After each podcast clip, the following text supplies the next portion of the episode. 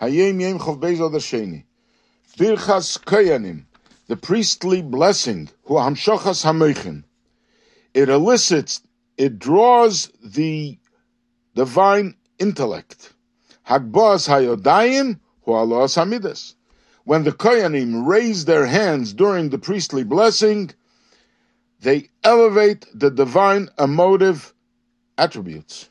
And then umvorchim Yisrael, and they bless the Yidden. Shehem bnei melochim. They are sons of kings, which signifies malchus. So you have a combination, the Kohanim's blessings and the elevating of their hands, and the recipients of the blessings, hare partzuf shalom shalesa spheres. This constitutes a full configuration of the ten attributes, the ten holy attributes. So this comes from a Sikha of the Frierdiker Rebbe where he describes the beautiful tune that we sing in Chabad when we do Birchas Kohanim. So it's interesting, he says that the first time he heard this was in Riga, and I heard this and it really overtook me.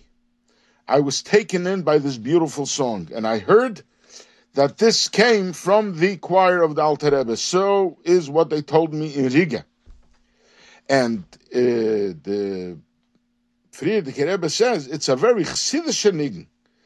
And you see it by the fact that when you say God's name, there there's no tune. It's only by the other 12 words. But the Frierdiker Rebbe concludes, I decided that this must come from the Alter Rebbe. And then he goes on to explain the nigun.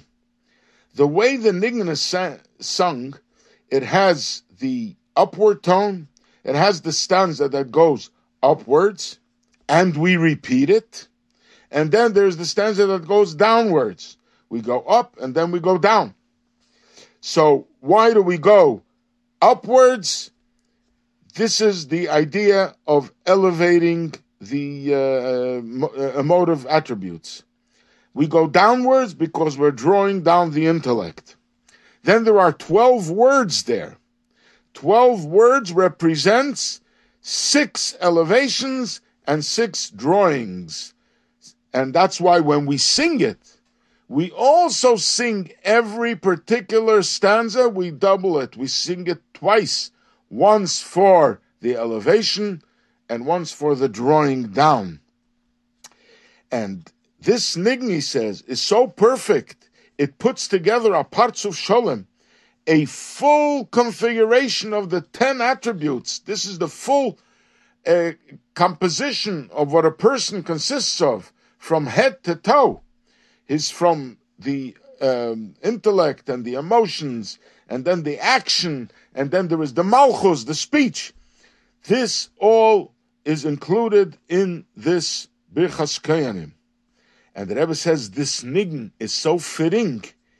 It's, it's like not only like the priestly clothing were fitted for every kohen individually, but this is more like molded. It's not just tailor made, but it's molded.